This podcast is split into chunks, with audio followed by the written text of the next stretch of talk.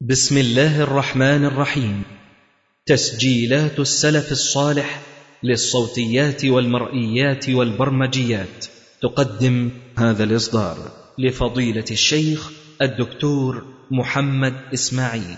الحمد لله وكفى وسلام على عباده الذين اصطفى لا سيما عبده المصطفى وآله المستكبرين الشرفا أما بعد فإن أصدق الحديث كتاب الله. وأحسن الهدي هدي محمد صلى الله عليه وسلم وشر الأمور محدثاتها وكل محدثة بدعة وكل بدعة ضلالة وكل ضلالة في النار. ثم أما بعد فنشرع بإذن الله تعالى في تفسير سورة نوح وهي السورة الواحدة والسبعين في ترتيب سور المصحف الشريف. سورة نوح آياتها ثمان وعشرون آية. سميت به لاشتمالها على تفاصيل دعوته وأدعيته صلى الله عليه وعلى نبينا وسلم. يقول الله تعالى بسم الله الرحمن الرحيم. إنا أرسلنا نوحا إلى قومه أن أنذر قومك أن أنذر قومك من قبل أن يأتيهم عذاب أليم. قوله تعالى إنا أرسلنا نوحا إلى قومه أن أنذر قومك. ما نوع أن؟ نعم يمكن أن تكون أن مصدرية ويمكن أن تكون مفسرة. مصدرية فتكون مع مدخولها في تأويل مصدر منصوب بنزع الخافض. يعني يكون المعنى إنا أرسلنا نوحا يعني أرسلناه بأن قلنا له أنذر قومك. أرسلناه بأن قلنا له أنذر قومك. فتكون أن مع مدخولها في تأويل مصدر منصوب بنزع الخافض لأن هي أن أرسلنا نوحا بأن بأن قلنا له أنذر قومك. أو نقول إن أن مفسرة. لأن الإرسال فيه معنى القول. إن أرسلنا نوحا نفس كلمة الإرسال فيها معنى. قل لقومك إني لكم نذير مبين. فيمكن أن نقول إن أن أيضا مفسرة. لأن الإرسال فيه معنى القول. ولذلك الجلال المحلي ذهب إلى كونها مصدرية. لأنه قال أن أنذر قومك أي بإنذار قومك. من قبل أن يأتيهم يعني إن لم يؤمنوا عذاب أليم أي مؤلم في الدنيا والآخرة. قال يا قوم إني لكم نذير مبين أي بين الإنذار. أن اعبدوا الله واتقوه وأطيعون. أن اعبدوا الله نفس القولان إما أنها مصدرية وإما أنها مفسرة. أن اعبدوا الله يعني إني لكم نذير مبين بأن أقول لكم اعبدوا الله. أن اعبدوا الله يعني وحدوه. اعبدوا الله يعني اعبدوا الله وحده لا شريك له. واتقوا الله وأطيعون. يعني فيما آمركم به فإني رسول الله إليكم. وقد حذفت ياء المتكلم لمناسبة رؤوس الآية. هي أصلها وأطيعوني. فحذفت ياء المتكلم لمناسبة رؤوس الآية. وأطيعوني يغفر لكم من ذنوبكم ويؤخركم إلى أجل مسمى يغفر لكم من ذنوبكم. طبعا يغفر مجزوم. لماذا؟ لأنه جواب الطلب. يغفر مجزوم لأنه جواب الطلب. يغفر لكم من ذنوبكم. ما نوع من؟ إما أن تكون زائدة وإما أن تكون تبعيضية. على القول بأنها زائدة يغفر لكم من ذنوبكم يعني يغفر لكم إيه؟ ذنوبكم كلها لأن الإسلام يجب ما كان قبله. فالإسلام يجب كل ما كان قبله من المعاصي والتوبة تجب ما قبلها أو إذا قلنا يغفر لكم من ذنوبكم يعني بعض ذنوبكم وليس كلها فما مسوغ ذلك؟ إخراج حقوق العباد. فإن حقوق العباد لا يغفره الله سبحانه وتعالى حتى ولا للشهيد. حتى الشهيد الذي هو أعلى الناس مرتبة بعد الأنبياء والمرسلين فإنه لا يغفر له الديون أو حقوق الخلق إلا إذا سامح صاحب الحق بحقه. فلذلك فهذا هو السبب في القول بأن من هنا تبعيضية يعني لإخراج حقوق العباد. الله سبحانه وتعالى يعفو ويسامح في حقوقه هو. أما حقوق العباد فلا بد من استيفائها إما بالعفو أو بأي صورة من الصور الأخرى لكن لا تسقط حقوق العباد ومظالمهم بمجرد التوبة بل لابد أن ترد الحقوق إما بالاستحلال وإما بإعادتها إلى أصحابها أو نحو ذلك. فمن ذنوبكم يغفر لكم من ذنوبكم في موضع نصب مفعول يغفر لأن إذا قلنا إن من للتبعيض يعني يغفر لكم بعض ذنوبكم لأن الإيمان يجب ما قبله من الذنوب لا ما بعده. هذا توجيه آخر. يغفر لكم من ذنوبكم إذا قلنا إنها تبعيضية يعني لأن الإيمان يغفر الذنوب الإيه؟ السابقة. لكن هل يغفر الذنوب ما بعد الإسلام؟ مجرد الدخول في الإسلام يجب ما قبله. لكن إذا اكتسب ذنوبا في الإسلام ففيها تفصيل معروف لا يشترط أنها أيضا تجب فهذا هو توجيه آخر. لكون من تبعيضي يغفر لكم بعض ذنوبكم يعني ما كان قبل الإسلام. لكن ما بعد الإسلام قد تؤاخذون عليه. وقيل إن من لابتداء الغاية. وقيل إنها زائدة. يغفر لكم من ذنوبكم يقول المحلي من زائدة. فإن الإسلام يغفر به ما قبله. أو تبعيضية لإخراج حقوق العباد. ويؤخركم إلى أجل مسمى. ويؤخركم يعني بلا عذاب إلى أجل مسمى وهو أجل الموت. إن أجل الله إذا جاء لا يؤخر لو كنتم تعلمون. إن أجل الله هذا تعليل لما تقدم. إن أجل الله بعذابكم إن لم تؤمنوا إذا جاء لا يؤخر لو كنتم تعلمون. يعني لو كنتم تعلمون ذلك لآمنتم. قال الزمخشري فإن قلت كيف قال ويؤخركم إلى أجل مسمى مع إخباره بامتناع تأخير الأجل. إن أجل الله إذا جاء لا يؤخر.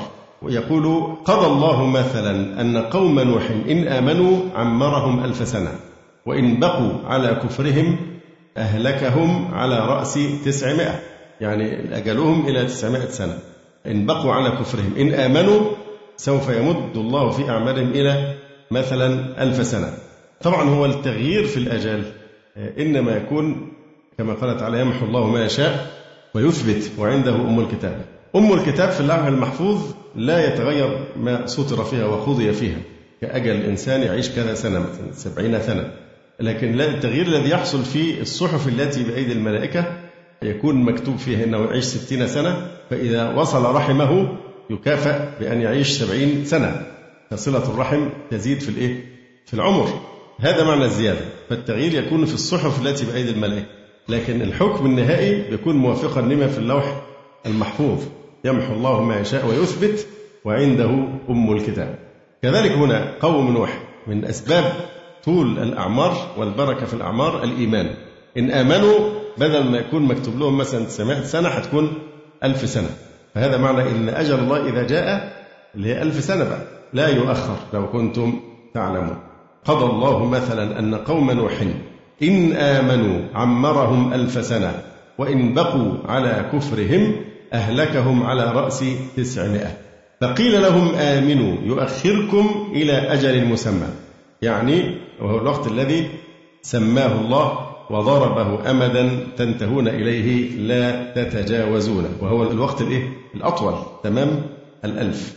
ثم أخبر أنه إذا جاء ذلك الأجل الأمد لا يؤخر كما يؤخر هذا الوقت ولم تكن لكم حيلة فبادروا في أوقات الإمهال والتأخير. ولذلك قال السيوطي إن أجل الله إذا جاء لا يؤخر ويؤخركم يعني بلا عذاب يعني في الدنيا. إن أجل الله إذا جاء لا يؤخر. المنفي تأخيره هو الأجل نفسه. فلا تخالف بين هذين المحلين. فمعناه يؤخركم عن العذاب إلى منتهى آجالكم على تقدير الإيمان.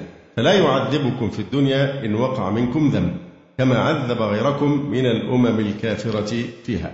إن أجل الله بعذابكم إن لم تؤمنوا إذا جاء لا يؤخر يعني لو كنتم تعلمون ذلك لآمنتم.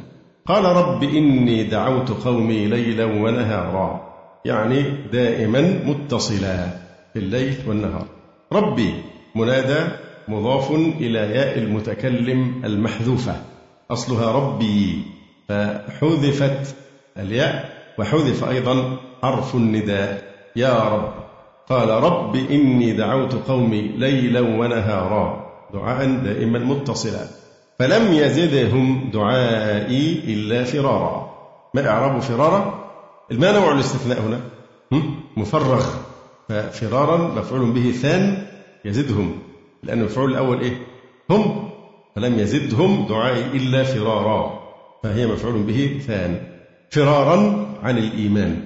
وإني كلما دعوتهم أي إلى الإيمان لتغفر لهم يعني بإيمانهم فاللام هنا لام التعليل. لتغفر لهم جعلوا يعني ما يدعوهم إلا لمصلحتهم لتغفر لهم.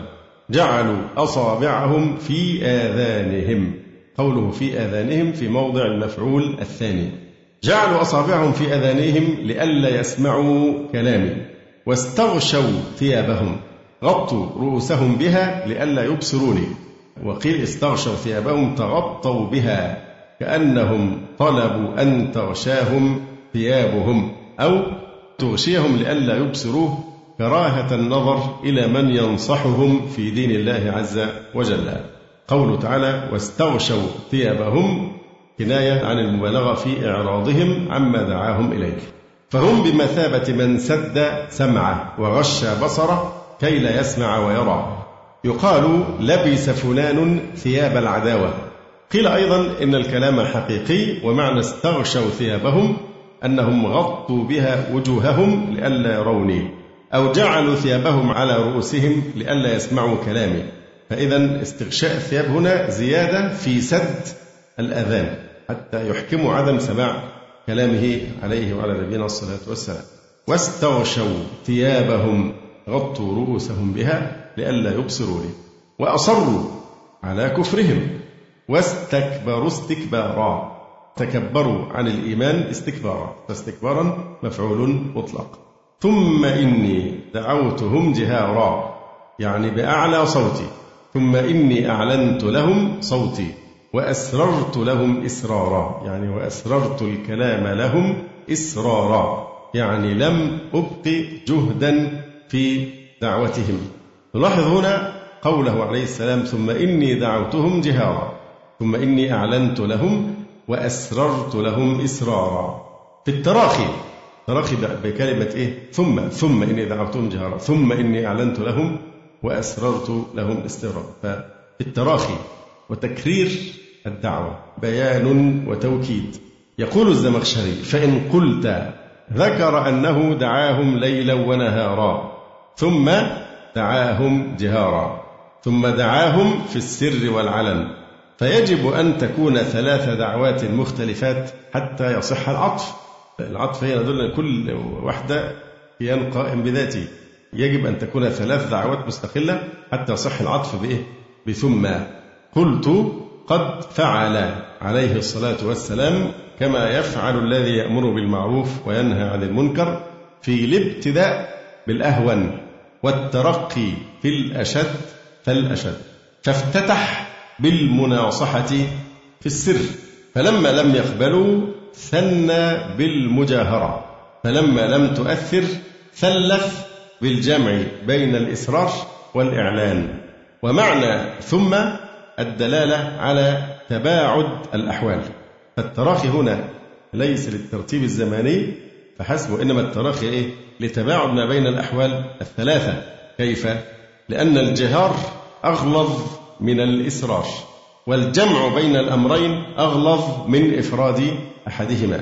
وهذا كلام بديع أي كلام الزمخشري قلما يكتنه غوره أحد. فإنه يعلم من قوله ثم إني دعوتهم جهارا أن الدعوة السابقة بالإسرار لما يقول ثم إني دعوتهم جهارا نفهم منها إيه؟ أن الدعوة التي كانت قبلها كانت بالسر لأن الداعية دائما يترقى من الألطف إلى الأشد أو الأخف إلى الأشد. قال رب إني دعوت قومي ليلا ونهارا. ثم قال بعد ذلك إيه؟ ثم إني دعوتهم جهارا. فنفهم أن الآية التي فيها إني دعوت قومي ليلا ونهارا فيها الإيه؟ البداءة بالإسرار بدليل قوله ثم إني دعوتهم جهارا. فهذا يفهم منه أن الدعوة السابقة كانت بالإسرار فأفادت ثم تراخي أو التفاوت بين الجهار والإصرار السابق. وأفادت ثم الثانية ثم إني أعلنت لهم وأسررت لهم إسرارا أنه جمع بينهما لأن الجمع بينهما أغلظ من إفراد كل منهما ثم إني أعلنت لهم وأسررت لهم إسرارا. فقلت استغفروا ربكم إنه كان غفارا يرسل السماء عليكم مدرارا. فقلت استغفروا ربكم أي من الشرك وليس المراد بالاستغفار مجرد قول أستغفر الله بل الاستغفار يراد به الرجوع عن الذنب وتطهير الألسنة والقلوب. فقلت استغفروا ربكم فالاستغفار له ارتباط وثيق بالتوبة. ليس الاستغفار مقصود به مجرد لفظ تلفظ باللسان بل المقصود به الرجوع عن الذنب. ثم سؤال العفو والمغفرة من الله سبحانه وتعالى. فقلت استغفروا ربكم من الشرك إنه كان غفارا. فهذه الجملة تعليلية لا محل لها من الإعراب. تعليلية لماذا؟ تعليلية للاستغفار. يعني استغفروا ربكم لأنه رب غفور رحيم. إنه كان غفارا لمن تاب وآمن. كما قال عز وجل وإني لغفار لمن تاب وآمن وعمل صالحا ثم اهتدى. يرسل السماء عليكم مدرارا. يرسل السماء. يرسل طبعا مجزوم في جواب طلب. استغفروا يرسل. يرسل السماء أي المطر. وكانوا قد منعوه. كانوا ابتلوا بالقحط والجد والسنة بسبب كفرهم وشركهم. يرسل السماء عليكم أي المطر عليكم مدرارا. يرسل السماء القائلون بالمجاز ترى ماذا يقولون في هذه الآية الكريمة؟ يرسل السماء. لو قالوا مجاز مرسل بعلاقته الإيه؟ المحلية. لأنه أراد بالسماء المطر. لأن المطر ينزل منها. لأن المطر ينزل منها. يرسل السماء أي المطر. السماء ممكن يقصد به أيضا هنا الإيه؟ السحاب. يرسل السماء بالمطر وكانوا قد منعوه. يقول الشاعر إذا نزل السماء بأرض قوم رعيناه وإن كانوا غضابا. إذا نزل السماء بأرض قوم. يبقى السماء هنا الإيه؟ المطر. رعيناه أي رعينا النبات. إحنا بنرعى المطر ولا بنرعى النبات. لكن الضمير في الهاء عادت إلى السماء لأن المطر هو سبب إنبات النبات. إذا نزل السماء بأرض قوم رعيناه وإن كانوا غضابا.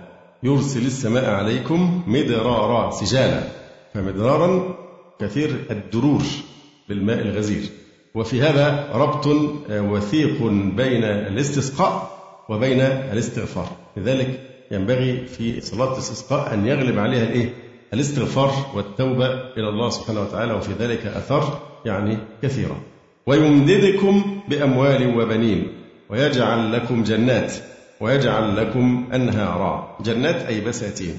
ويجعل لكم أنهارا أي أنهارا جارية. فهنا توضيح أن الشرك والذنوب تكون سببا في نقصان الرزق والابتلاء بالجد والقحط ونحو ذلك. وبيان لمفتاح أبواب السماء بالرزق والبركات وهو بالتوحيد وطاعة الله تبارك وتعالى. ومن هنا شرعت صلاة الاستسقاء من أجل ذلك. ويجعل لكم جنات ويجعل لكم أنهارا.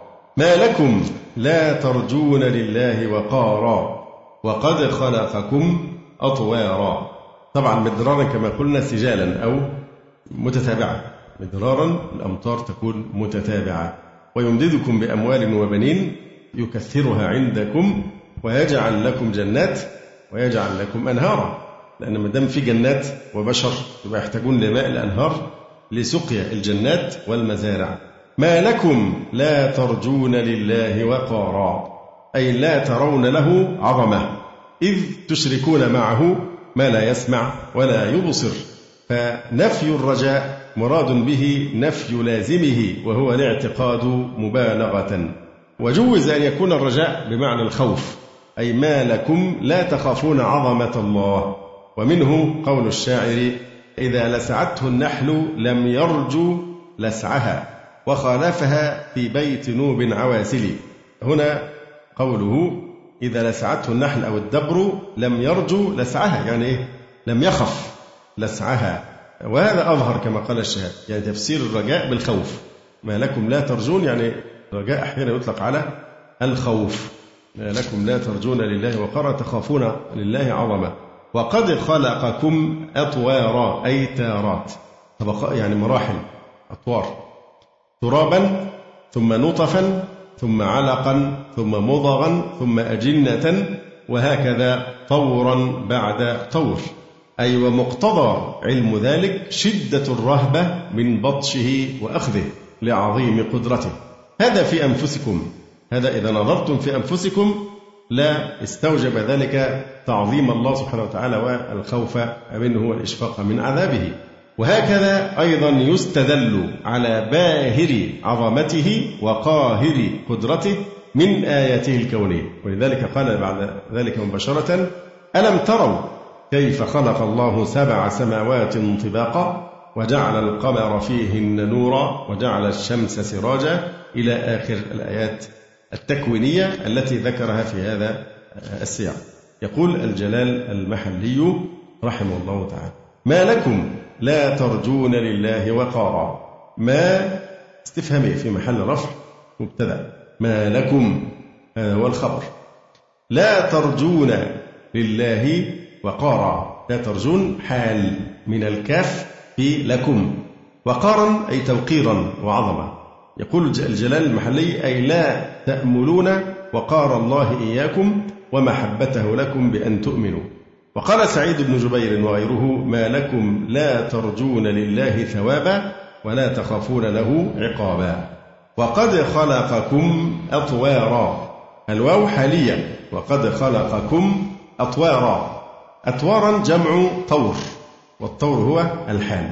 طورا نطفة. وطورا علاقة. إلى تمام خلق الإنسان. والنظر في خلقه يوجب الإيمان بخالقه سبحانه وتعالى. يقال في الشخص مثلا تعدى طوره يعني تعدى حاله التي تليق به وتجاوزها. ف وقد خلقكم أطوارا هي حال مؤولة بالمشتق. يعني متنقلين من حال إلى حال متطورين يعني من حال إلى حال. وده علم مستقل علم مستقل وهو علم الأجنة. علم مستقل بيرصد مراحل نمو الجنين فهذا أيضا من مظاهر آيات الله سبحانه وتعالى. فعلم مثل هذا العلم هو موجود إشارة يعني في القرآن الكريم إلى النظر فيه والتدبر فيه. وقد خلقكم أطوار. كيف سنعلم هذه الأطوار؟ كان في فيلم نال جائزة ما يسمى بنوبل اسمه معجزة الحياة. معجزة الحياة. استعملوا فيه كاميرات في حجم شعر الرأس الكاميرا بحجم شعر الرأس ودخلت في أحشاء الآدمي سواء الرجل أو المرأة وتم تصوير عجيب ومدهش ومذهل لكل مراحل نمو الجنين. أولا نمو الذكر ونمو الأنثى ثم جميع مراحل الجنين كأنك أنت تراها من داخل الأحشاء. فطبعا هذه آية من آيات الله الباهرة. مش هنبدي إعجابنا بالذين صوروا لكننا نبدي تعظيمنا للخالق سبحانه وتعالى الذي هو صانع هذه الأطوار. نحن كل اللي بنعمله إيه؟ صندوق مقفول وبنفتحه وبنطلع على باب داخله. فالناس دايما تركز على اللي اكتشف وتنسى الصانع وهو الله سبحانه وتعالى الذي أحسن كل شيء خلقه. صنع الله الذي أتقن كل شيء. فالحقيقة هذا أيضا من الآيات العجيبة جدا أن تطلع على مراحل تطور الجنين ونموه والحكمة في كل مرحلة من هذه المراحل. وهنا إشارة ما لكم يعني معنى ذلك أن من يتدبر في خلقه مرحلة إلى مرحلة يدرك أن الله سبحانه وتعالى ما خلقه سدى ويزداد تعظيما لله سبحانه وتعالى. كانوا فيما مضى يعني يعتبرون علم التشريح علم التشريح ده من من أعظم العلوم التي تدل على التوحيد. وهذا موجود في كثير من الكتب القديمة. أن النظر في تشريح جسم الإنسان هذا باب عظيم جدا من أبواب الإيمان ولا يمكن أن يلحد من يطلع على علم التشريح. طبعا علم التشريح بيتعامل مع جثة مع جثة أمال بقى العلوم اللي هي متعلقة بالوظائف الحيوية فيسيولوجيا والباثولوجيا الأمراض. وكل هذه العلوم مجالات أخرى بالنسبة للتشريح بالنسبة لها شيء جماد تعامل مع جثة ميتة. أما التعامل مع الكائن الحي فهذه آيات أعظم وأعظم فأنا أرى أن هذا هذا كله من التوحيد. هذه توحيد توحيد الربوبية ليست علوما دنيوية لكن هذه تقود إلى الإيمان وإلى خشية الله سبحانه وتعالى. ما لكم لا ترجون لله وقارا وقد خلقكم أطوارا. في أكبر مرجع مراجع علم الأجنة على مستوى العالم ودكتور كبير جدا اسمه كينيث مور. مرجع كبير جدا مصور عندي الصفحات. هذا الرجل في كندا أستاذ كبير جدا وله مرجع عالمي في علم الأجنة.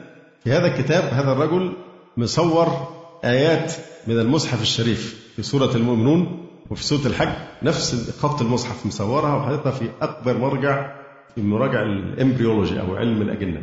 وبيشير بنوع من الانبهار العجيب جدا بأن هذه من الإعجاز للقرآن الكريم أن يصف وصفا في غاية الدقة لتطور الجنين قبل أن تعرف البشرية أي قدر من المعلومات عن مراحل نمو الجنين. كما في آيات من القرآن الكريم. فهو مصور الآيات موجودة داخل المرجع نفسه عند السورة يعني مرجع باللغة الإنجليزية لكن الآيات موجودة مثبتة باللغة العربية.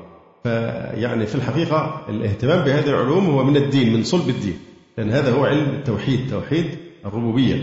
وإذا تعامل معه الإنسان بإيمان وبقلب حي فإنه يزيد إيمانه ويقينه وخشيته لله. إنما يخشى الله من عباده العلماء. ما لكم لا ترجون لله وقارا وقد خلقكم أطوارا. ألم تروا كيف خلق الله سبع سماوات طباقا؟ الإمام ابن القيم رحمه الله تعالى له كلام على هذه الآية الكريمة يقول قوله تعالى ما لكم لا ترجون لله وقارا. أي لا تعاملونه معاملة من توقرونه. نسمع آه، لو واحد سب الله سبحانه وتعالى في كثير من البلاد العالمانية لو سب الله يخرج الجرذان من حجورهم ويقولون إيه؟ حرية الرأي وحرية العقيدة. لكن لو سب الملك أو الرئيس لا طبعا إزاي الذات المصونة تقترب منها بالسب أو الشتم فلذلك يقول الشاعر إيه؟ يقاد للسجن من سب الزعيم ومن سب الإله فإن الناس أحرار. هذا هو صورة من صور ما تعبر عنه الآية الكريمة ما لكم لا ترجون لله وقارا لماذا لا تعاملون الله معاملة من توقرونه؟ ما لكم لا ترجون لله وقارا ما لكم لا تعاملون الله سبحانه وتعالى معاملة من توقرونه. والتوقير العظمة. ومنه قوله تعالى وتوقروه. قال الحسن ما لكم لا تعرفون لله حقا ولا تشكرونه. وقال مجاهد ما لكم لا تبالون عظمة ربكم. وقال ابن زيد ما لكم لا ترون لله طاعة. وقال ابن عباس ما لكم لا تعرفون حق عظمته. وهذه الأقوال ترجع إلى معنى واحد وهو أنهم لو عظموا الله وعرفوا حق عظمته وحدوده وأطاعوه وشكروه فطاعته سبحانه واجتناب معصيه والحياء منه بحسب وقاره في القلب حسب تعظيم الله في القلب. ولهذا قال بعض السلف ليعظم وقار الله في قلب أحدكم أن يذكره عندما يستحيا من ذكره فيقرن اسمه به. كما تقول قبح الله الكلب وقبح الله الخنزير والنتن ونحو ذلك. فهذا مما ينافي الأدب مع الله سبحانه وتعالى ومما ينافي تعظيم الله. كيف تجيب اسم ربنا بجانب كلمة الخنزير أو الكلب؟ كيف تقول هذا؟ فعد السلف أن من تعظيم الله ألا تقرن اسمه بأمثال هذه الألفاظ. يقول بعض السلف ليعظم وقار الله في قلب أحدكم أن يذكره عندما يستحيا من ذكره فيقرن اسمه به كما في الأمثلة التي ذكرنا. فهذا من وقار الله عز وجل. ومن وقاره ألا تعدل به شيئا من خلقه. لا في اللفظ بحيث تقول والله وحياتك وحياة أبي وشرف أبي إلى آخره ما لي إلا الله وأنت. هذا يتنافى مع وقار الله عز وجل. لا تقرن المخلوق بالخالق بهذه الصورة أو تقول ما شاء الله وشئت. أيضا لا في الحب والتعظيم والإجلال ولا في الطاعة. فتطيع المخلوق في أمره ونهيه كما تطيع الله بل أعظم. كما عليه أكثر الظلمة والفجرة يعني الظلمة يقول لك أنا عبد الإيه؟ المأمور. المهم شاء ربنا سبحانه وتعالى هي اسمها المأمور مش الآمر. المأمور على طول يقفز هنا المأمور بتاع الاسم تقريبا.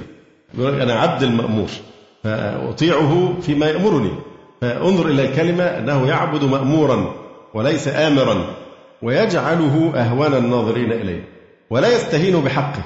يعني من مما يتنافى مع توقير الله سبحانه وتعالى أن تستهين بحقه. تقول إن حق الله مبني على المسامحة. ربنا بيسامح. ربنا غفور رحيم. ربنا كريم. ويتمادى في الإيه؟ في المعاصي. فلا يستهين بحقه. ويقول هو مبني على المسامحة. ولا يجعله على الفضلة ويقدم حق المخلوق عليه. ولا يكون الله ورسوله في حد أو في ناحية والناس في ناحية وحد. فحينئذ يكون في الحد والشق الذي فيه الناس دون الحد والشق الذي فيه الله ورسوله صلى الله عليه وآله وسلم. ولا يعطي المخلوق في مخاطبته قلبه ولبه ويعطي الله في خدمته بدنه ولسانه دون قلبه وروحه. ولا يجعل مراد نفسه مقدما على مراد ربه. فهذا كله من عدم وقار الله في القلب. ومن كان كذلك فإن الله لا يلقي له في قلوب الناس وقارا ولا هيبة بل يسقط وقاره وهيبته من قلوبهم. وإن وقروه مخافة شره فذاك وقار بغض لا وقار حب وتعظيم. زي الجندي اللي بيوقر الرتبة العالية طول ما هو شايفه لكن هل إذا غاب عنه يشعر بالرهبة؟ والتعظيم له؟ لا هي بحكم الإيه؟ القهر والتسلط. وربما يكون يبغضه أشد البغض لكنه يعطيه بدنه وظاهره دون انقياد قلبه ومحبة آه، القلب. ومن وقار الله أن يستحيي من اطلاعه على سره وضميره فيرى فيه ما يكره ومن وقاره أن يستحيي منه في الخلوة أعظم مما يستحيي من أكابر الناس. والمقصود أن من لا يوقر الله وكلامه وما آتاه من العلم والحكمة كيف يطلب من الناس توقيره وتعظيمه؟ القرآن والعلم وكلام الرسول صلى الله عليه وسلم صلات من الحق وتنبيهات وروادع وزواجر واردة إليك والشيب زاجر ورادع موقظ قائم بك. فلا ما ورد إليك وعظك ولا ما قام بك نصحك. ومع هذا تطلب التوقير والتعظيم من غيرك. فأنت كمصاب لم تؤثر فيه مصيبته وعظا وانزجارا وهو يطلب من غيره أن يتعظ وينزجر بالنظر إلى مصابه. فالضرب لم يؤثر فيه زجرا وهو يريد الانزجار ممن نظر إلى ضربه. وقالوا في تفسيرها ما لكم لا تخافون لله تعالى عظمة وما أحسن ما قال شيخ الإسلام ابن تيمية. رحمه الله في تعظيم الأمر والنهي. هو ألا لا هي من شيخ الإسلام مين؟ الهروي. في تعظيم الأمر والنهي قال إيه؟ ألا يعرض بترخص جاف ولا بتجديد غال ولا يحمل على علة توهن الانقياد. ده كلام الهروي. إيه بقى المثنى هنا؟ يعرض تعود على إيه؟ على الأمر والنهي. يعني تعظيم الأمر والنهي. كيف يتم تعظيم أمر الله ونهي الله؟ ألا يعرض بترخص جاف. الجفاء في الرخص. يعني الرخصة بيبقى شيء مباح. فتأخذ بالرخصة لكن التمادي في الرخص التمادي يظل يجمع الصلوات ولو بدون عذر. ويفعل كذا وكذا فيتمادى في الرخص. مثلا رخصة التعريض. حياته كلها تبقى تعريض. كل كلام يكره يبقى دغري يكره يجاوبك إجابة مباشرة وواضحة. كل كلام يلتوي. بيسبب الأمر ده أنه بيتوسع في موضوع التعريض. التعريض ده رخصة عند الاحتياج إليها. لكن تبقى تتجافى في استعمال الرخص فهذا يتنافى مع تعظيم الأمر وتعظيم الإيه؟ النهي ألا يعارضا أي الأمر والنهي بترخيص جاف هذا نوع من الجفاء ولا يعارض بتجديد غال العكس بقى أن يعارض الأمر والنهي بالإيه؟ تجديد فيه غلو أمر بالوضوء لكل صلاة فيغتسل لكل صلاة مثلا فهذا تجديد من الغلو هذا الأول جفاء وده إيه؟ غلو مصادم لإيه؟ للوسط يعني في السنة وذلك من زاد على هذا فقد أساء وتعدى وظلم كما روي في عدد مرات الوضوء. ولا يحمل على علة توهن الانقياد.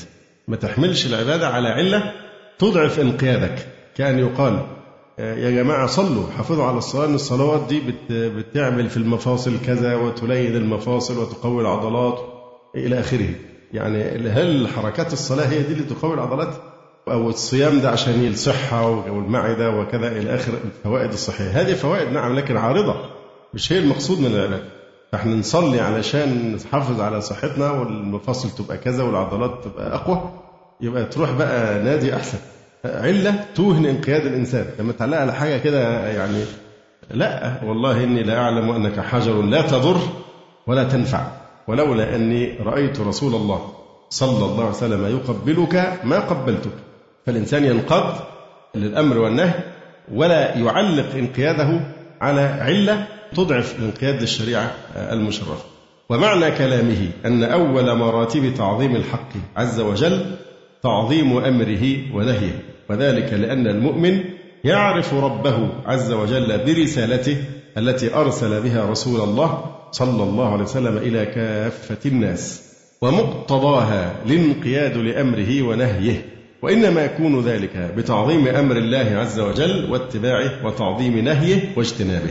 فيكون تعظيم المؤمن لأمر الله تعالى ونهيه دالا على تعظيمه لصاحب الأمر والنهي. ويكون بحسب هذا التعظيم من الأبرار المشهود لهم بالإيمان والصدق وصحة العقيدة والبراءة من النفاق الأكبر. ما لكم لا ترجون لله وقارا. وقد خلقكم أطوارا طورا بعد طور. أي ومقتضى علم ذلك شدة الرهبة من بطشه وأخذه لعظيم قدرته. هذا عن قدرته عز وجل في أنفسكم. وهكذا يستدل على باهر عظمته وقاهر قدرته من آياته الكونية. ولذلك قال بعدها مباشرة ألم تروا كيف خلق الله سبع سماوات طباقا وجعل القمر فيهن نورا وجعل الشمس سراجا والله أنبتكم من الأرض نباتا ثم يعيدكم فيها ويخرجكم إخراجا والله جعل لكم الأرض بساطا لتسلكوا منها سبلا فجاجا. يقول عز وجل ألم تروا الهمزة للاستفهام الإنكاري؟ ألم تروا ألم تنظروا وتعتبروا وتتفكروا كيف خلق الله سبع سماوات طباقا؟ كيف؟ ما يعرب كيف؟ حال والعامل فيها خلق. كيف خلق؟ كيف خلق الله سبع سماوات طباقا؟ بعضها فوق بعض. وجعل القمر فيهن نورا. وجعل القمر فيهن يعني في مجموعهن. الصادق بالسماء الدنيا. يعني هو القمر مش شرط يكون فين؟ في كل السماوات السبع. لكن ما هي السماء الدنيا جزء من السماوات السبع. فهي في المجموع. فلا تعارض اطلاقا. وجعل القمر فيهن يعني في مجموعهن وهذا المجموع يصدق بالسماء الدنيا. وجعل القمر فيهن نورا. إعراب نورا.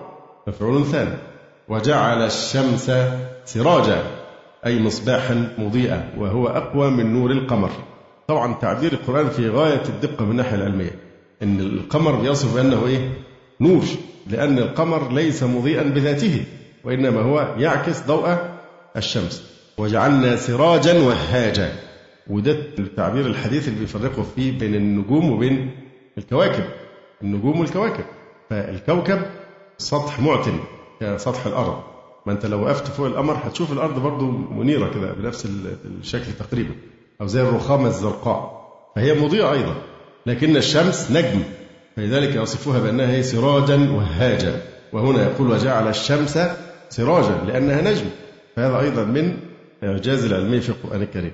وجعل القمر فيهن نورا وجعل الشمس سراجا مصباحا مضيئا وهو أقوى من نور القمر. والله أنبتكم من الأرض نباتا. أنبتكم خلقكم من الأرض نباتا. إذ خلق أباكم آدم منها. يبقى إيه؟ أنبتكم فنبتم نباتا. يعني من تراب ثم من طين ثم من حمأ مسنون ثم من صلصال كالفخار. فهنا أنبتكم من الأرض يعني أنبت أصلكم وهو أباكم آدم عليه السلام. والله أنبتكم من الأرض نباتا ثم يعيدكم فيها مقبورين عند موتكم ويخرجكم للبعث إخراجا. والله جعل لكم الأرض بساطا أي مبسوطة مسهلة للحياة. وناقشنا موضوع تبسيط الأرض بالأمس تفسير. الله جعل لكم الأرض بساطة مبسوطة سهلة أو مسهلة للحياة. لتسلكوا منها سبلا فجاجا أي طرقا فجاجا جمع فج وهو الطريق الواسع. طرقا فجاجا سبلا أي طرقا فجاجا واسعة فتمشوا في مناكبها وتأكلوا من رزقه. قال نوح رب إنهم عصوني واتبعوا من لم يزده ماله وولده إلا خسارة. إذا هنا فريقان الأتباع والمتبوعون. فلذلك قال هنا في التفسير قال رب إنهم عصوني. أي السفلة والفقراء. إنهم عصوني. واتبعوا يبقى دول الأتباع. إن هو دايما بيكونوا الضعفاء. أما السادة واتبعوا من لم يزده ماله وولده إلا خسارة. وهم الرؤساء المنعم عليهم بالمال والولد. وفي قراءة وولده. من لم يزده ماله وولده إلا خسارة. فولد بضم الواو وسكون اللام وبفتحهما. وولده إلا خسارة. ما إعراب خسارة مفعول به ثان يعني طغيانا وكفرا. طبعا سبلا فجاجا قلنا فجاج يعني واسعة والفج هو الطريق الواسع أو المسلك بين جبلين. ومكروا مكرا كبارا. مكروا أي الرؤساء. مكرا كبارا. مكرا مفعول مطلق. كبارا عظيما جدا. فهذا بناء مبالغة. أبلغ من كبار أو كبير. ومكروا مكرا كبارا بأن كذبوا نوحا وآذوه ومن اتبعه وقالوا للسفلة لا تذرن آلهتكم ولا تذرن ودا ولا سواعا ولا يغوث ويعوق ونسرا. لا تذرن آلهتكم ولا تذرن ودا بفتح الواو وضمها ودا أو ودا ولا سواعا ولا يغوث ويعوق ونسرا. تلاحظون أن يغوث ويعوق ممنوعان من الصرف. لماذا؟ أحسنت. للعالمية ووزن الإيه؟ الفعل. إن كان عربيين يعني إن كان يغوث ويعوق عربيين فالمنع من الصرف هنا يكون للعلمية ولوزن الفعل يغوث ويعوق. أما إذا كان أعجميين فللعلمية والعجمية. ولا يغوث ويعوق ونسرا. هي أسماء وأصنامهم. يعني لا تتركوا عبادتها كما يطلب منكم نوح. اعتزوا بتراثكم وبشرككم وعبادة هذه الأصنام. وقد أضلوا كثيرا. يعني قالوا ذلك وقد أضلوا كثيرا. أو وقال نوح وقد أضلوا بها كثيرا من الناس بأن أمروهم بعبادتها. ولا تزد الظالمين إلا ضلالا. عطفا على قد أضلوا. دعا عليهم آه، لما أوحي إليه أنه لن يؤمن من قومك إلا من قد آمن. 950 سنة يدعوهم إلى الله سبحانه وتعالى وهم لا يزدادون إلا عتوا ونفورا. فلما أوحى الله إليه وأوحي إلى نوح أنه لن يؤمن من قومك إلا من قد آمن حينئذ دعا عليهم فقال ولا تزد الظالمين إلا ضلالا. ومكروا مكرا كبارا أي متناهيا كبره فإن الكبار أكبر من الكبير. وقالوا لا تذرن آلهتكم ولا تذرن ودا ولا سواعا ولا يغوث ويعوق ونسرا. قال قتادة كانت آلهة تعبدها قوم نوح ثم عبدتها العرب بعد ذلك. فيقول قتادة فكان ود لكلب بدومة الجندل وكانت سواع لهذيل. وكان يغوث لبني غطيف من مراد بالجرف وكان يعوق لهمدان وكان نسر لذي الكلاع من حمير.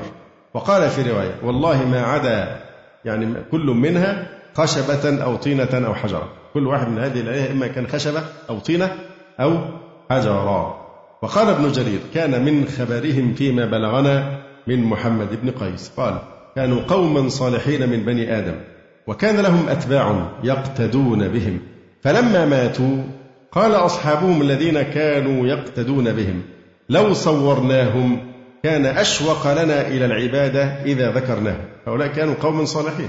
لكن قالوا بعد ما ماتوا بقى عشان إذا رأينا نظرنا إلى صورهم نتذكر العبادة فننشط ونقتدي بهم في العبادة. هذه كانت البداية فتح ذرائع إلى الشرك. لو صورناهم كان أشوق لنا إلى العبادة إذا ذكرناهم.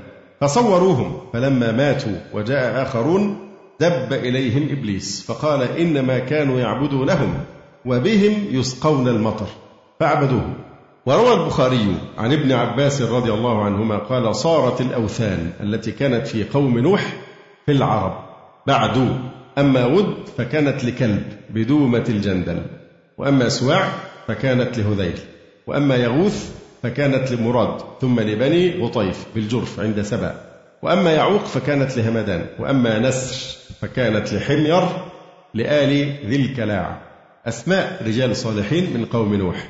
فلما هلكوا أوحى الشيطان إلى قومهم أن انصبوا إلى مجالسهم التي كانوا يجلسون أنصابا وسموها بأسمائهم ففعلوا فلم تعبد حتى إذا هلك أولئك وتنسخ العلم عبدت لما ضعف العلم. هنا بعض التنبيهات الرزي قال استشكل مسألة انتقال الأسماء التماثيل دي من نوح إلى مين؟ إلى العرب. إزاي اتنقلت التماثيل من نوح إلى القبائل العربية؟ بحيث أن القبائل العربية أعادوا نفس الأصنام بس كل صنم خاص بقبيلة معينة وهي هي نفس أصنام قوم نوح. قال الرزي في انتقالها عن قوم نوح إلى العرب إشكال. الحقيقة ما فيش إشكال ولا حاجة. لأن الدنيا قد خربت في زمان الطوفان. فكيف بقيت تلك الأصنام؟ وكيف انتقلت إلى العرب؟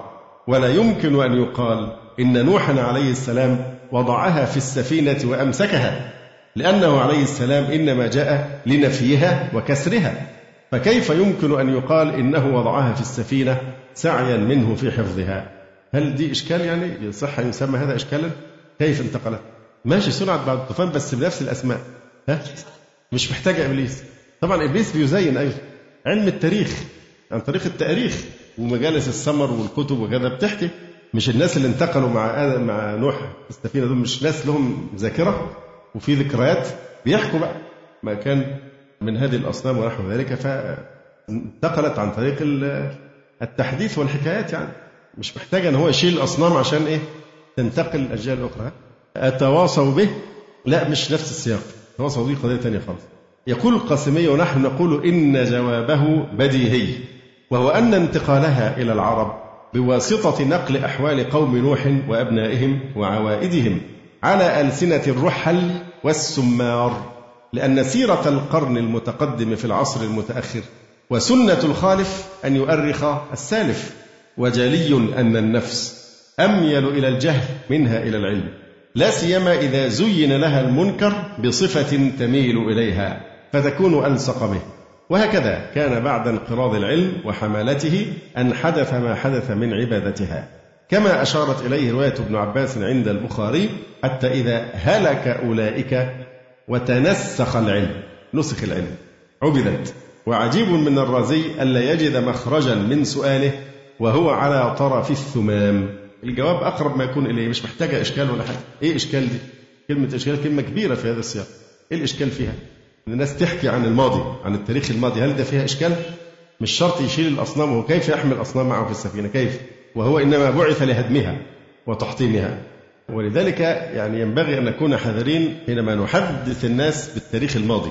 في أشياء ممكن تكون فيها نوع من الإغراء بالاقتداء بهذا التاريخ. لأن القلوب ضعيفة. وتميل والناس ساعات يعني فيصدقوا الأشياء الغريبة دي ويتشبثوا بها زي المجانين اللي بيجوا يعبدوا الهه قدماء المصريين في الأهرام.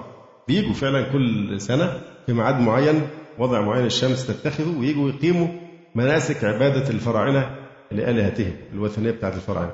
فيعني العقل البشري صحيح ترقى في الناحية المادية لكنه ما زال متخلفا وقابلا للشرك والوثنية في أقبح صورها وخاصة في مثل هذا الزمان اللي بيقولوا فيه بقى الإيه؟ احترام الآخر ومش عارف حرية العقيدة وتقبل الآخر إلى آخر هذا الكلام الذي يعني ألا يبقى هناك أبيض وأسود. يبقى كله عايزين يحولوه للون الرمادي. بحيث لا يتميز كفر من إيمان كله يبقى شبه بعض. فبالتالي الناس عرضة أكثر لأن يفتنوا بهذا الضلال. فبتكون ذريعة. تحديثهم عن ضلال السابقين أحيانا قد يكون ذريعة في الاقتداء بهم والافتنان بضلالهم. ومع مبدأ حرية العقيدة حتى أباحوا عبادة الشيطان صراحة. دي حرية. إحنا نتمنى بس المسلمون في العالم يتنعمون أيضا بقسط من هذه الحرية ينالهم نصيب من هذا من هذه الحرية. لماذا مع المسلمين بالذات؟ دائما بيكون في تشنج في التعامل معهم. لماذا؟ مع كل ألوان الطيف من عقائد الشرك تجدهم في غاية التسامح. حينما يأتي الإسلام فتجدهم يعني يتعصبون وينسون شيئا اسمه الإنصاف. لماذا؟ لأن الإسلام هو الدين الوحيد آه، الحق الذي يستعصي على التحريف كما ذكرنا ذلك من قبل. والمشهور أن صور هؤلاء الأصنام كانت على آه، شكل البشر وهذا كان ذريعة للوقوع في عبادتها. يقول ابن القيم في إغاثة اللهفان أول ما كاد به الشيطان عباد الأصنام من جهة العكوف على القبور وتصاوير أهلها ليتذكروهم بها. كما قص الله سبحانه قصصهم في كتابه فقال وقالوا لا تذرن آلهتكم. ثم قال وتلاعب الشيطان بالمشركين في عبادة الأصنام له أسباب عديدة. تلاعب بكل قوم على قدر عقولهم فطائفة دعاهم إلى عبادتها من جهة تعظيم الموتى الذين صوروا تلك الأصنام على صورهم كما تقدم عن قوم نوح عليه السلام. ولهذا لعن النبي صلى الله عليه وسلم المتخذين على القبور المساجد والسرج. سرج الثريات والنجف وهذه الأشياء. ونهى عن الصلاة إلى القبور. وسأل ربه سبحانه ألا يجعل قبره وثنا يعبد. ونهى أمته أن يتخذوا قبره عيدا. وقال صلى الله عليه وسلم اشتد غضب الله على قوم اتخذوا قبور أنبيائهم مساجد. وأمر بتسوية القبور. وطمس التماثيل. فأبى المشركون إلا خلافه في ذلك كله إما جهلا وإما عنادا لأهل التوحيد ولم يضرهم ذلك شيئا إلى آخر كلامه رحمه الله تعالى. يقول تعالى مما خطيئاتهم أغرقوا. طبعا في الآية الأخيرة قال وقد أضلوا كثيرا يعني خلقا كثيرا أو الأصنام أضلت خلقا كثيرا كما قال عز وجل رب إنهن أضللن كثيرا من الناس على لسان إبراهيم. قوله ولا تزد الظالمين إلا ضلالا أي خذلانا واستدراجا وإنما دعا ذلك ليأسه من إيمانهم حينما قال الله له إنه لن يؤمن من قومك إلا من قد آمن. ووضع الظاهر موضع ضميرهم للتسجيل عليهم بالظلم المفرط ولتعليل الدعاء عليهم. لم يقل إيه؟ ولا تزدهم إلا ضلالا. فبدل ما يستعمل الضمير قال ولا تزد الظالمين إلا ضلالا إشارة إلى أن سبب الإهلاك هو الظلم الذي وقع منهم وأيضا تعليلا لدعائه عليهم فيما بعد. مما خطيئاتهم أغرقوا من أجلها مما خطيئتهم من حرف جر وما زائدة. ما نوع من هنا؟ من لإيه بقى؟ للتعليل يعني بسبب خطيئاتهم شركهم أغرقوا مما خطيئاتهم أغرقوا. فمن حرف جر للتعليل وما زائدة أغرقوا أي بالطوفان. وهناك قراءة أخرى مما خطاياهم. أغرقوا وقراءة أخرى مما خطيئاتهم بالهمز يعني بسببها. أغرقوا بالطوفان. فأدخلوا نارا. فأدخلوا نارا يعني أذيقوا به عذاب النار. فلم يجدوا لهم من دون الله أنصارا. لا شك أن تعقيب الآية بكلمة مما خطيئتهم أغرقوا فأدخلوا نارا فلم يجدوا لهم من دون الله أنصارا تعريض باتخاذهم آلهة من دون الله وأنها غير قادرة على نصرهم وفيها أيضا تهكم بهم فلم يجدوا لهم من دون الله أنصارا كأنه قال فلم يجدوا لهم من دون الله آلهة ينصرونهم ويمنعونهم من عذاب الله. كما قال تعالى أم لهم آلهة تمنعهم من دوننا؟ يقول الرازي لما ثبت أنه تعالى هو القادر على كل المقدورات بطل القول بالوسائط. كما في هذه الآيات بطل القول بالوسائط فأنها لا تنفع ولا تشفع. طبعا نلاحظ هنا أنه جعل دخولهم النار متعقبا لإغراقهم مباشرة أغرقوا فأدخلوا نارا فورا. مع أنه أغرقوا فأدخلوا فورا إيه؟ نارا. لأن هذا قريب من ذاك. بمجرد إغراقهم ادخلوا نارا. أو لأنه كائن لا محالة. فكأنه قد كان. ادخلوا نارا. ويستدل بذلك على عذاب القبر. أغرقوا فأدخلوا نارا. فيقول هنا عوقبوا بها عقب الإغراق تحت الماء. يعني في الدنيا فكانوا يغرقون من جانب ويحترقون في الماء من جانب. الأجسام تغرق والأرواح إيه؟ تحترق.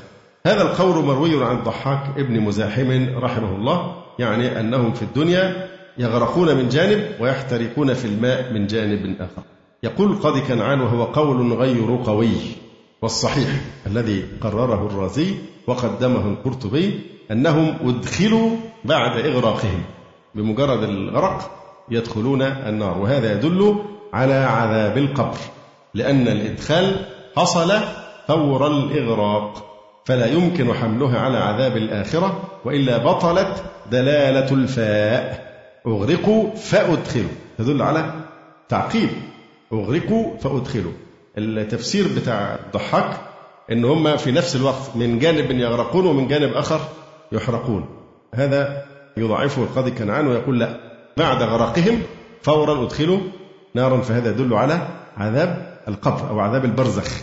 حتى لو لم يدفنوا فإنهم يعذبون. ولذلك في سورة غافر وحاق بآل فرعون سوء العذاب. النار يعرضون عليها غدوا وعشيا ويوم القيامة أدخلوا آل فرعون أشد العذاب. هذا يدل على أن ذلك فين؟ في البرزخ.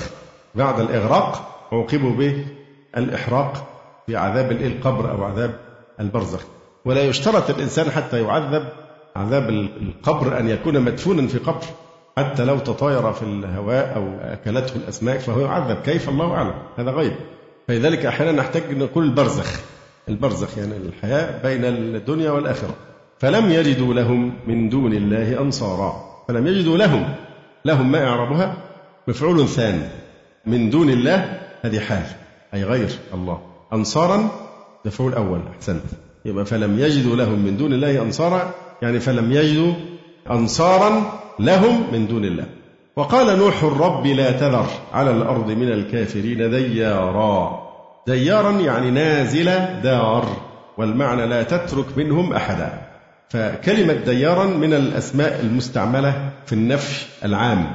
يقال ما بالدار ديار. ما بالدار ديار. وهو فعال من الدوار أو الدار. أصله ديوار ففعل به ما فعل بأصل. سيد وميت اجتمعت الياء والواء وسبقت إحداهما بالسكون فأدغمت. لا تذر على الأرض من الكافرين ديارا. العرب تقول ما بها ديار ولا عريب ولا دوي ولا صافر ولا نافخ ضرمة. إنك إن تذرهم يضلوا عبادك. إنك إن تذرهم هذه الجملة جملة تعليلية لطلب نوح عليه السلام. رب لا تذر على الأرض من الكافرين ديارا. إنك إن تذرهم يضلوا. ما إعراب يضلوا؟ جواب الشرط. مجزوم بإيه؟ بحذف النون. إنك إن تذرهم يضلوا. عبادك ولا يلدوا إلا فاجرا كفارا. يعني من يفجر ويكفر. قال ذلك لما تقدم من الإيحاء إليه. يعني كيف عرف نوح ذلك؟ نوح لا يعرف الغيب. لكن الله سبحانه وتعالى أوحى إليه إيه؟ وأوحي إلى نوح أنه لن يؤمن من قومك إلا من قد آمن. إنك إن تذرهم يضلوا عبادك ولا يلدوا إلا فاجرا كفارا. فإن قيل كيف علم أن أولادهم يكونون مثلهم؟ حتى الأجيال اللي جاية. أجيب بأنه لبث فيهم ألف سنة إلا خمسين عاما فاكتنى دخائلهم وسبر أغوارهم. فقد كان الرجل منهم ينطلق بابنه ويقول له احذر هذا فإنه كذاب. وإن أبي قد حذرني منه. هي دي بقى إيه؟ تواصوا به. أتواصوا به. تشابه ردود الأمم الكافرة مع الأنبياء وكأن كل أمة قبل ما تهلك تقول الأمة اللي جاية بعدها إيه؟ إذا أتاكم الأنبياء قولوا لهم ساحر أو كذاب. أتواصوا به؟ بل هم قوم طاغون لكن هنا تواصي حقيقي بقى. هي الآية بتقول أتواصوا به؟ يعني في صيغة الاستفهام لكن هذا تواصل حقيقي. فالأب كان يمسك ابنه ويقول له خلي بالك شايف اللي هناك ده؟ ده نوح وهو احذره فإنه كذاب. وإن أبي اللي هو جدك يعني أبي قد حذرني منه. فيموت الكبير وينشأ الصغير على ما كان والده قد لقنه وعلمه من قبل. إنك إن تذرهم يضلوا عبادك ولا يلد إلا فاجرا كفارا. لو قلنا أن فاجرا كفارا مجاز مرسل. فما تكون العلاقة؟ مجاز مرسل علاقته الإيه؟ اعتبار ما سيؤول إليه. لأنهم هل هم يولدون فاجرين وكفارا؟ لا المولود يولد على الفطرة. فهو عند الميلاد بيكونوا فجار وكفار؟ لا هذا باعتبار ما سيؤول إليه حالهم إذا كلفوا. يقول القائلون بالمجاز إن قوله ولا يلد إلا فاجرا كفارا مجاز مرسل علاقته ما يؤول إليه لأنهم لم يفجروا وقت الولادة بل بعدها بزمن طويل على كل حال. فمعنى ولا يلد إلا فاجرا كفارا يعني لن يلد إلا من سيفجر ويكفر فوصفهم بما يصيرون إليه وكأنه اعتذار مما عسى يرد عليه من أن الدعاء بالاستئصال. كيف يقول نوح عليه السلام رب لا تذر على الأرض من الكافرين ديارا. استئصال. مع أن ممكن يأتي من أصلابهم من يكون موحدا. هو علل هذا الدعاء بالاستئصال قال إنني خبرتهم ألف سنة إلا خمسين عاما فهذا هو يعني الذي آه، رأيته منهم. فهو قال ذلك لاستحكام علمه بما يكون منهم ومن أعقابهم بعد ما جربهم واستقرأ أحوالهم قريبا من ألف سنة. وقال بعضهم مل نوح عليه السلام من دعوة قومه وضجر واستولى عليه الغضب ودعا ربه لتدمير قومه وقهرهم وحكم بظاهر الحال أن المحجوب الذي غلب عليه الكفر لا يلد إلا مثله فإن النطفة التي تنشأ من النفس الخبيثة المحجوبة وتتربى بهيئاتها المظلمة لا تقبل إلا نفسا مثلها كالبذر الذي لا ينبت إلا من صنفه وسنخه هذا الكلام طبعا ليس على العموم لكن الأقوى ما يقال في هذا أنه ماذا على قوم بالاستئصال إلا بعد أن أوحى الله إليه إيه؟ وأوحي إلى نوح أنه لن لن لن يؤمن من قومك إلا من قد آمن. فهنا دعا عليهم بالاستئصال. رب اغفر لي ولوالدي. أي رب اعف عني واستر علي ذنوبي وعلى والدي. رب اغفر لي ولوالدي. ولمن دخل بيتي مؤمنا أي ولمن دخل مسجدي ومصلاي مصليا مؤمنا بواجب فرضك عليه. وقيل بيتي منزلي. وللمؤمنين والمؤمنات. ولا تزد الظالمين إلا تبارى أي هلاكا وخسارة يقول جلال المحلي رحمه الله تعالى وقال نوح الرب لا تذر على الأرض من الكافرين ديارا أي نازل دار والمعنى لا تترك منهم أحدا. إنك إن تذرهم يضلوا عبادك ولا يلد إلا فاجرا كفارا يعني من يفجر ويكفر. قال ذلك لما تقدم من الإيحاء إليه. رب اغفر لي ولوالدي وكانا مؤمنين. ولمن دخل بيتي بيتي إما مسجدي وإما إيه؟ منزلي. مؤمنا. حال وللمؤمنين والمؤمنات. يعني إلى يوم القيامة. ولا تزد الظالمين إلا تبارا. لا هنا منعها ناهية دعائية. ولا تزد الظالمين. طبعا الظالمين إيه؟ مفعول الأول. وتزد فعل مضارع مجزوم بلا الناهية. إلا تبارا. يبقى تبارا إعرابها إيه؟ مفعول ثاني والاستثناء مفرغ. الاستثناء مفرغ. النفي واستثناء لا تزد إلا ولا تزد الظالمين إلا تبارى أي هلاكا. فأهلكوا. أقول قولي هذا واستغفر الله لي ولكم. سبحانك اللهم ربنا وبحمدك أشهد أن لا إله إلا أنت أستغفرك وأتوب إليك. جزى الله فضيلة الشيخ خير الجزاء. ونسأل الله جل وعلا أن يرفع مكانة الشيخ في المهديين. وأن يجعله علما من أعلام الهدى والدين. ولا تنسونا وتنسوا الشيخ من دعوة صادقة بظهر الغيب. وتقبلوا تحيات إخوانكم في تسجيلات السلف الصالح بالإسكندرية. هاتف رقم صفر ثلاثة فاصل أربعة تسعة أربعة سبعة ستة خمسة اثنان. وتليفون محمول صفر عشرة واحد ستة أربعة واحد تسعة ثمانية صفر. والسلام عليكم ورحمة الله وبركاته.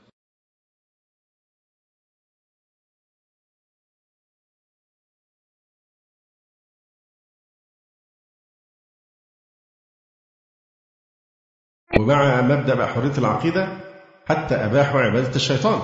صراحة دي حرية. إحنا نتمنى بس المسلمون في العالم يتنعمون أيضا بقسط من هذه الحرية، ينالهم نصيب من هذا من هذه الحرية، لماذا مع المسلمين بالذات دائما بيكون في تشنج في التعامل معهم؟ لماذا مع كل ألوان الطيف من عقائد الشرك تجدهم في غاية التسامح، حينما يأتي الإسلام فتجدهم يعني يتعصبون وينسون شيئا اسمه الإنصاف، لماذا؟ لأن الإسلام هو الدين الوحيد الحق الذي يستعصي على التحريف كما ذكرنا ذلك من قبل.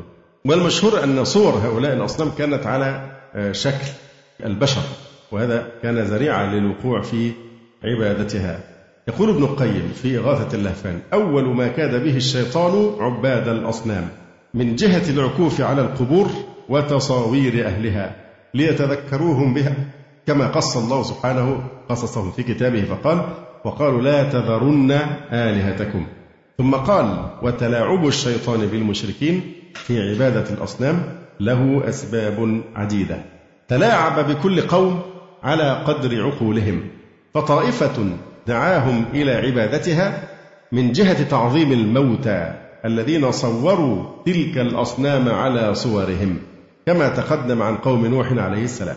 ولهذا لعن النبي صلى الله عليه وسلم المتخذين على القبور المساجد والسرج. سرج الثريات والنجف وهذه الأشياء. ونهى عن الصلاة إلى القبور. وسأل ربه سبحانه ألا يجعل قبره وثنا يعبد. ونهى أمته أن يتخذوا قبره عيدا. وقال صلى الله عليه وسلم اشتد غضب الله على قوم اتخذوا قبور أنبيائهم مساجد. وأمر بتسوية القبور وطمس التماثيل. فأبى المشركون إلا خلافه في ذلك كله إما جهلا وإما عنادا لأهل التوحيد ولم يضرهم ذلك شيئا إلى آخر كلامه رحمه الله تعالى.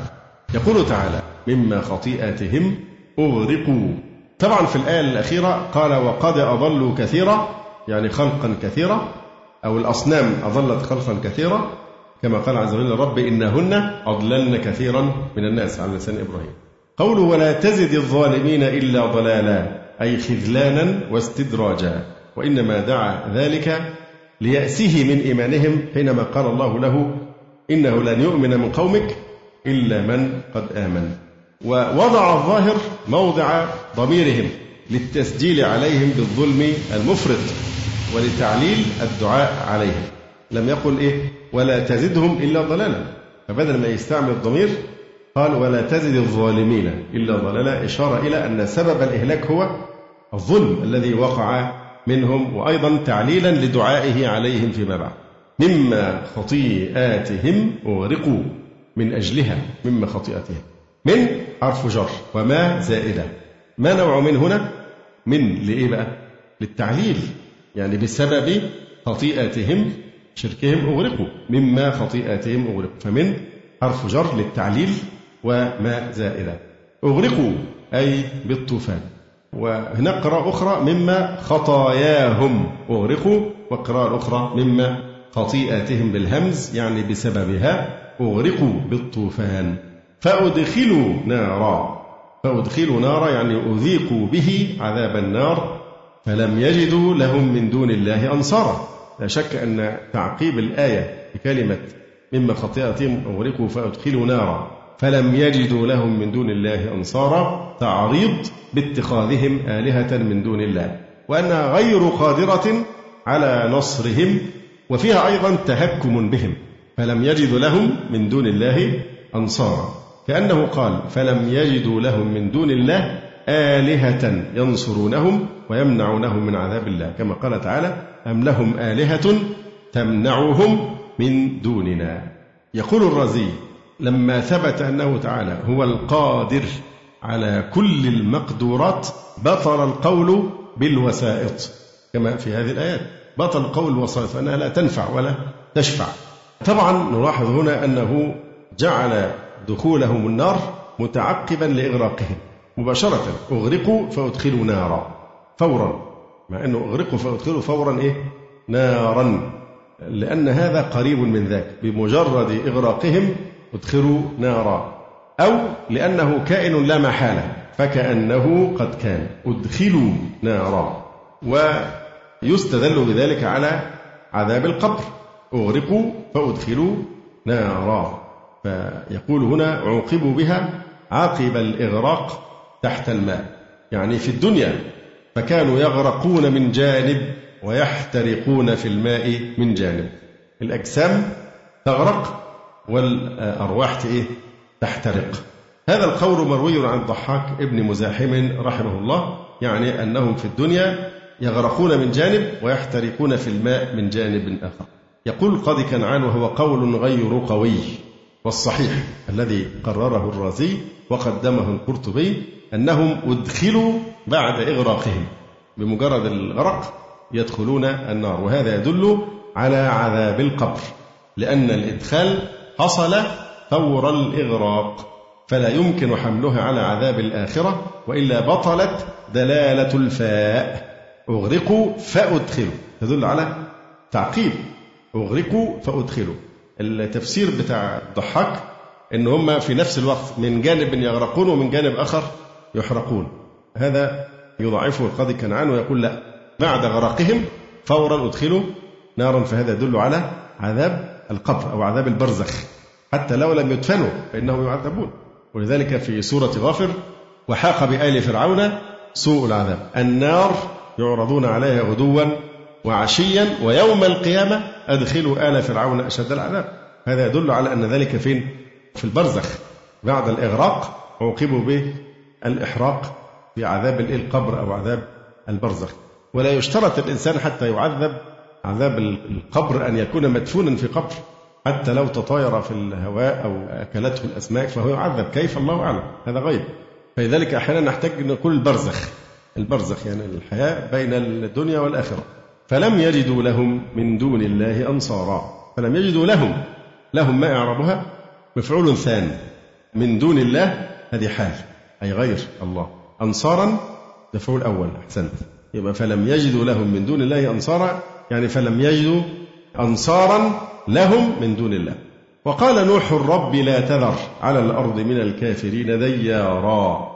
ديارا يعني نازل دار والمعنى لا تترك منهم أحدا. فكلمة ديارا من الأسماء المستعملة في النفي العام. يقال ما بالدار ديار ما بالدار ديار. وهو فعال من الدوار أو الدار أصله ديوار. ففعل به ما فعل بأصل. سيد وميت. اجتمعت الياء والواء وسبقت إحداهما بالسكون فأدغمت. لا تذر على الأرض من الكافرين ديارا. العرب تقول ما بها ديار ولا عريب ولا دوي ولا صافر ولا نافخ ضرمة. إنك إن تذرهم يضلوا عبادك.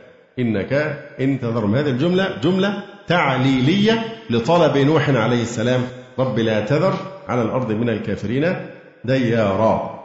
إنك إن تذرهم يضلوا ما إعراب يضلوا جواب الشرط. مجزوم بإيه؟ بحذف النون. إنك إن تذرهم يضلوا عبادك ولا يلدوا إلا فاجرا كفارا. يعني من يفجر ويكفر. قال ذلك لما تقدم من الإيحاء إليه. يعني كيف عرف نوح ذلك؟ نوح لا يعرف الغيب. لكن الله سبحانه وتعالى أوحى إليه إيه؟ وأوحي إلى نوح أنه لن يؤمن من قومك إلا من قد آمن. إنك إن تذرهم يضلوا عبادك ولا يلدوا إلا فاجرا كفارا. فإن قيل كيف علم أن أولادهم يكونون مثلهم؟ حتى الأجيال اللي جاية. أجيب بأنه لبث فيهم ألف سنة إلا خمسين عاما فاكتنى دخائلهم وسبر أغوارهم. فقد كان الرجل منهم ينطلق بابنه ويقول له احذر هذا فإنه كذاب. وإن أبي قد حذرني منه. هي دي بقى إيه؟ تواصوا به. أتواصوا به. تشابه ردود الأمم الكافرة مع الأنبياء وكأن كل أمة قبل ما تهلك تقول للأمة اللي جاية بعدها إيه؟ إذا أتاكم الأنبياء قولوا لهم ساحر أو كذاب. أتواصوا به؟ بل هم قوم طاغون لكن هنا تواصي حقيقي بقى. هي الآية بتقول أتواصوا به؟ يعني في صيغة الاستفهام لكن هذا تواصل حقيقي. فالأب كان يمسك ابنه ويقول له خلي بالك شايف اللي هناك ده؟ ده نوح وهو احذره فإنه كذاب. وإن أبي اللي هو جدك يعني أبي قد حذرني منه. فيموت الكبير وينشأ الصغير على ما كان والده قد لقنه وعلمه من قبل. إنك إن تذرهم يضلوا عبادك ولا يلد إلا فاجرا كفارا. لو قلنا أن فاجرا كفارا مجاز مرسل. فما تكون العلاقة؟ مجاز مرسل علاقته الإيه؟ اعتبار ما سيؤول إليه. لأنهم هل هم يولدون فاجرين وكفارا لا المولود يولد على الفطرة. فهو عند الميلاد بيكونوا فجار وكفار. لا هذا باعتبار ما سيؤول إليه حالهم إذا كلفوا. يقول القائلون بالمجاز إن قوله ولا يلد إلا فاجرا كفارا مجاز مرسل علاقته ما يؤول إليه لأنهم لم يفجروا وقت الولادة بل بعدها بزمن طويل على كل حال. فمعنى ولا يلد إلا فاجرا كفارا يعني لن يلد إلا من سيفجر ويكفر فوصفهم بما يصيرون إليه وكأنه اعتذار مما عسى يرد عليه من أن الدعاء بالاستئصال. كيف يقول نوح عليه السلام رب لا تذر على الأرض من الكافرين ديارا. استئصال. مع أن ممكن يأتي من أصلابهم من يكون موحدا. هو علل هذا الدعاء بالاستئصال قال إنني خبرتهم ألف سنة إلا خمسين عاما فهذا هو يعني الذي آه، رأيته منهم. فهو قال ذلك لاستحكام علمه بما يكون منهم ومن أعقابهم بعد ما جربهم واستقرأ أحوالهم قريبا من ألف سنة. وقال بعضهم مل نوح عليه السلام من دعوة قومه وضجر واستولى عليه الغضب ودعا ربه لتدمير قومه وقهرهم وحكم بظاهر الحال أن المحجوب الذي غلب عليه الكفر لا يلد إلا مثله فإن النطفة التي تنشأ من النفس الخبيثة المحجوبة وتتربى بهيئاتها المظلمة لا تقبل إلا نفسا مثلها كالبذر الذي لا ينبت إلا من صنفه وسنخه هذا الكلام طبعا ليس على العموم لكن الأقوى ما يقال في هذا أنه ماذا على قوم بالاستئصال إلا بعد أن أوحى الله إليه إيه؟ وأوحي إلى نوح أنه لن لن لن يؤمن من قومك إلا من قد آمن فهنا دعا عليهم بالاستئصال رب اغفر لي ولوالدي أي رب اعف عني واستر علي ذنوبي وعلى والدي. رب اغفر لي ولوالدي.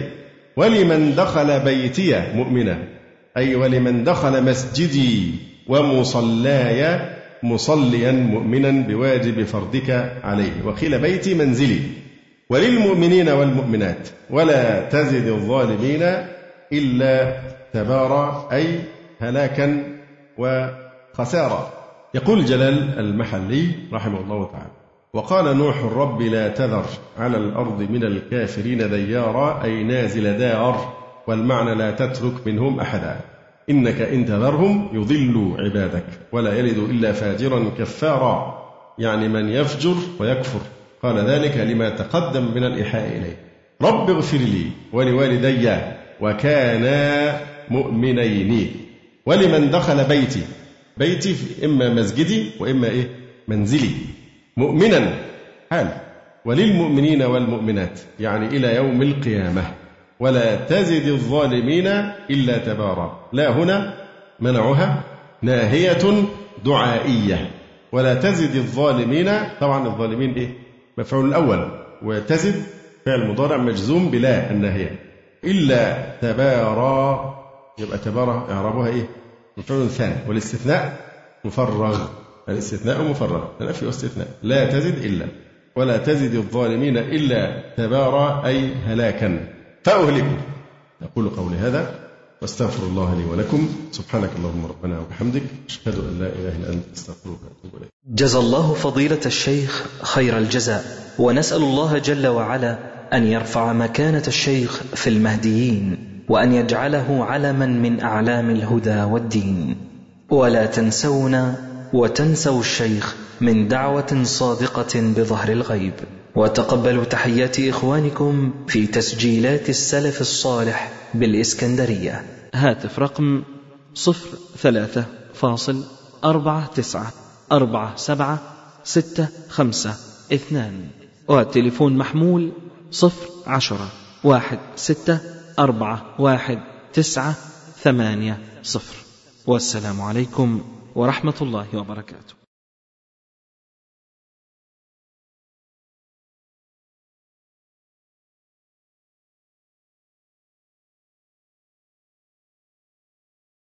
ومع مبدأ حرية العقيدة حتى أباحوا عبادة الشيطان.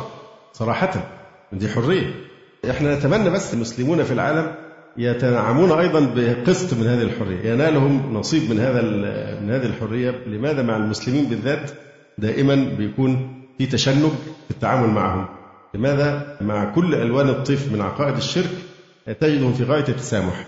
حينما يأتي الإسلام فتجدهم يعني يتعصبون وينسون شيئا اسمه الإنصاف، لماذا؟ لأن الإسلام هو الدين الوحيد الحق الذي يستعصي على التحريف كما ذكرنا ذلك من قبل. والمشهور أن صور هؤلاء الأصنام كانت على آه، شكل البشر وهذا كان ذريعة للوقوع في عبادتها. يقول ابن القيم في إغاثة اللهفان أول ما كاد به الشيطان عباد الأصنام من جهة العكوف على القبور وتصاوير أهلها ليتذكروهم بها. كما قص الله سبحانه قصصهم في كتابه فقال وقالوا لا تذرن آلهتكم.